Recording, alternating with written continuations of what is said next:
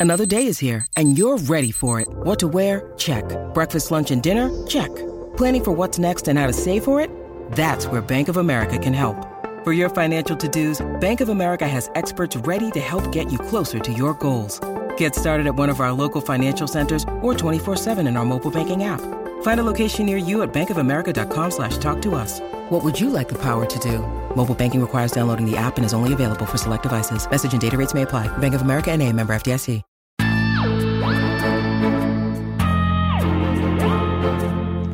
Hello, SFF Yeah listeners, and welcome to Backlist to the Future, our bi weekly installment of recommendations from the deep and sometimes dusty corners of science fiction and fantasy. Because one show every two weeks is just not enough to cover all the books we want to talk about.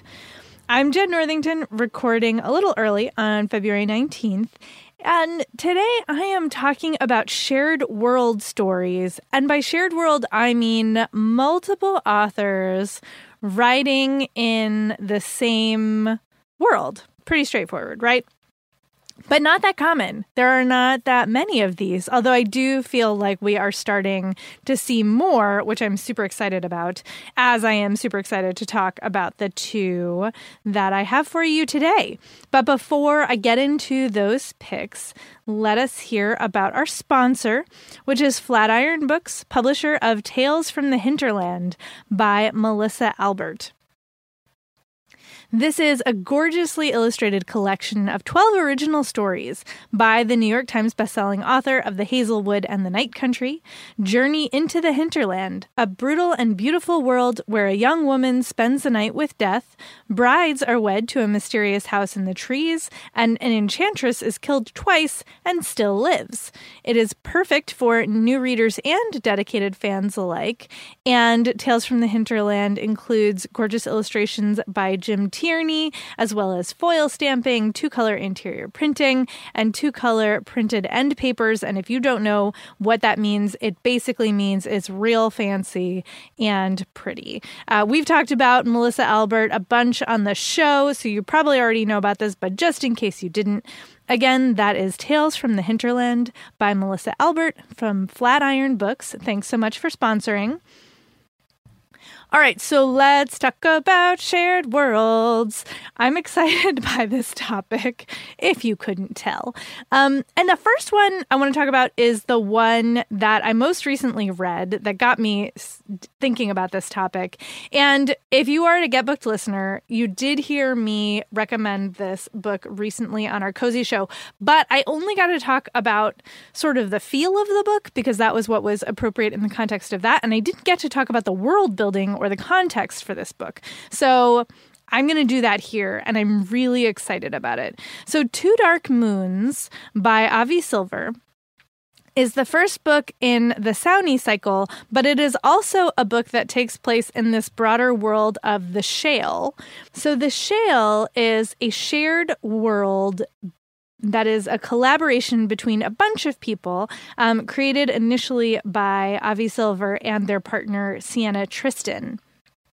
And I was so curious about some of the world building choices in Two Dark Moons that when I had finished, I emailed Silver to be like, Can I just ask you some questions about what you're doing here? And they were very kind and emailed me back um, and gave me all kinds of context. And I really appreciated that. And it's super interesting. So, the general storyline of Two Dark Moons is it follows this young woman who has been born into a world in which uh, astrology is a huge part of the culture. Um, and the two moons, as you might guess, are a big part of that. But your your sort of moon phase determines things like, you know, not just your personality markers, which uh, many of us are already familiar with. I'm a Pisces, for example. But in this story, it also determines things like gender, uh, which is fascinating.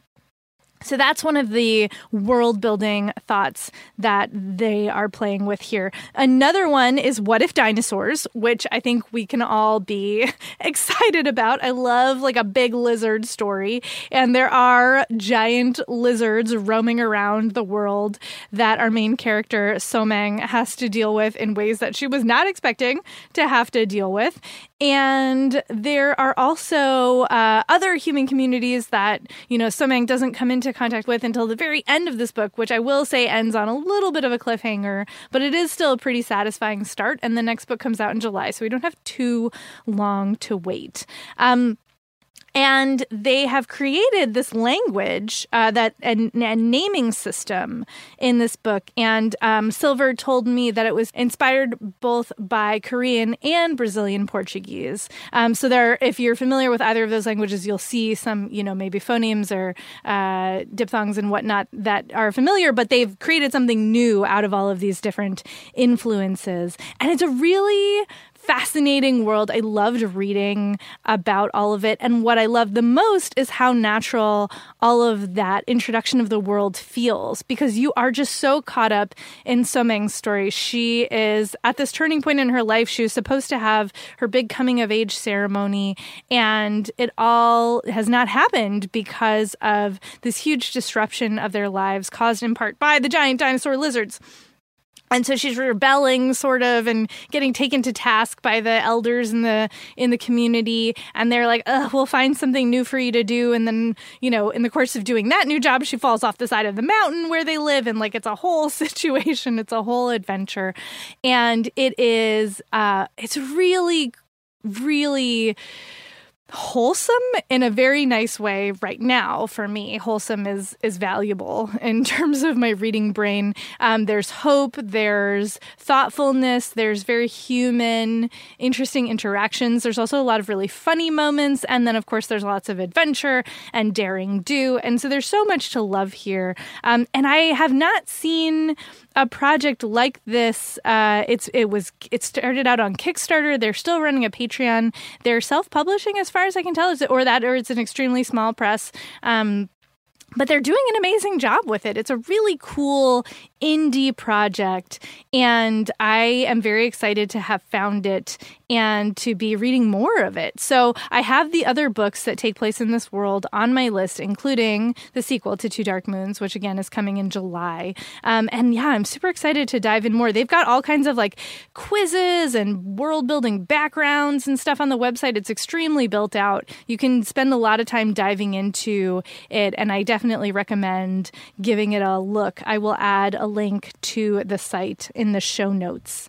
So that's our fantasy pick. Uh, the other one I'm going to talk about, the science fiction pick, is one from Serial Box, who, and that's Serial S E R I A L, who I know I've talked about on the show before. They've been doing really interesting things with shared, shared worlds. They've built out these, you know, sort of franchises around specific, uh, some new, some old properties. So, for example, um, Ellen Kushner's uh, Swordspoint series has become a whole world for lots of authors to play around in. And I know I talked about that one. The one I want to talk about right now, though, is science fiction. It's The Vela, and I have read season one one and really enjoyed it. And the writers, you will see why. The writers are Yoon Ha Lee, Becky Chambers, S.L. Huang, and River Solomon. Like, could you imagine?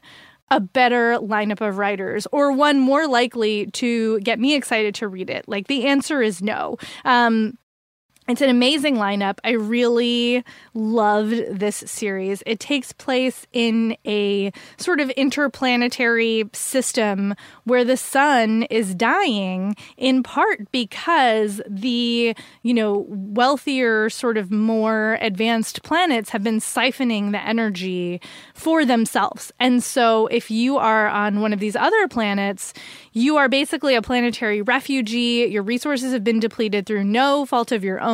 And, you know, they're not going to necessarily let all of you come onto the planet that has the resources. How relevant is this story?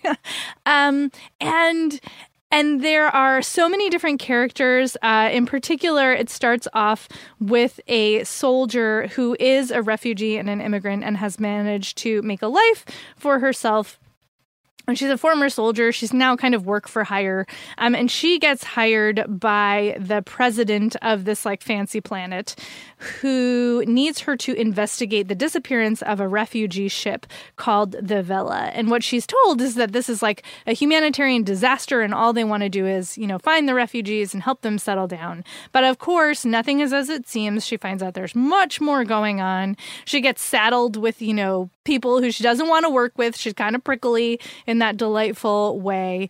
And you get, you know, lots of different actiony, adventure hijinks. There's break ins and space battles and subterfuge and conspiracies and assassination attempts and just so much action and what's amazing is how well the story is handed off from author to author. Unlike, you know, the Shales, where each author is taking a part of the world and telling a story about it. Um, and so those stories are connected by the world itself, but maybe not necessarily by characters, from what I understand of it so far.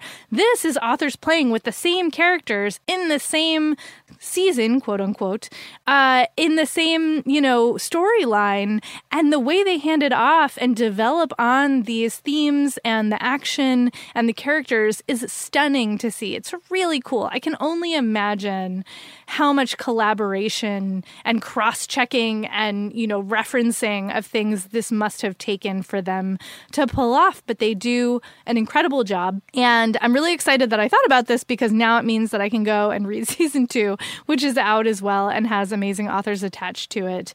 And yeah, it's just a really, I think it's a really interesting kind of project, especially in sci fi fantasy, to see authors playing around in these great big world building ways and making, you know, these very tight, fascinating page turning stories out of it. So I hope to continue to see more of these and to find more of them. Uh, if you have suggestions, always, always shoot us an email, sffyeah at bookriot.com, and I would love to hear them.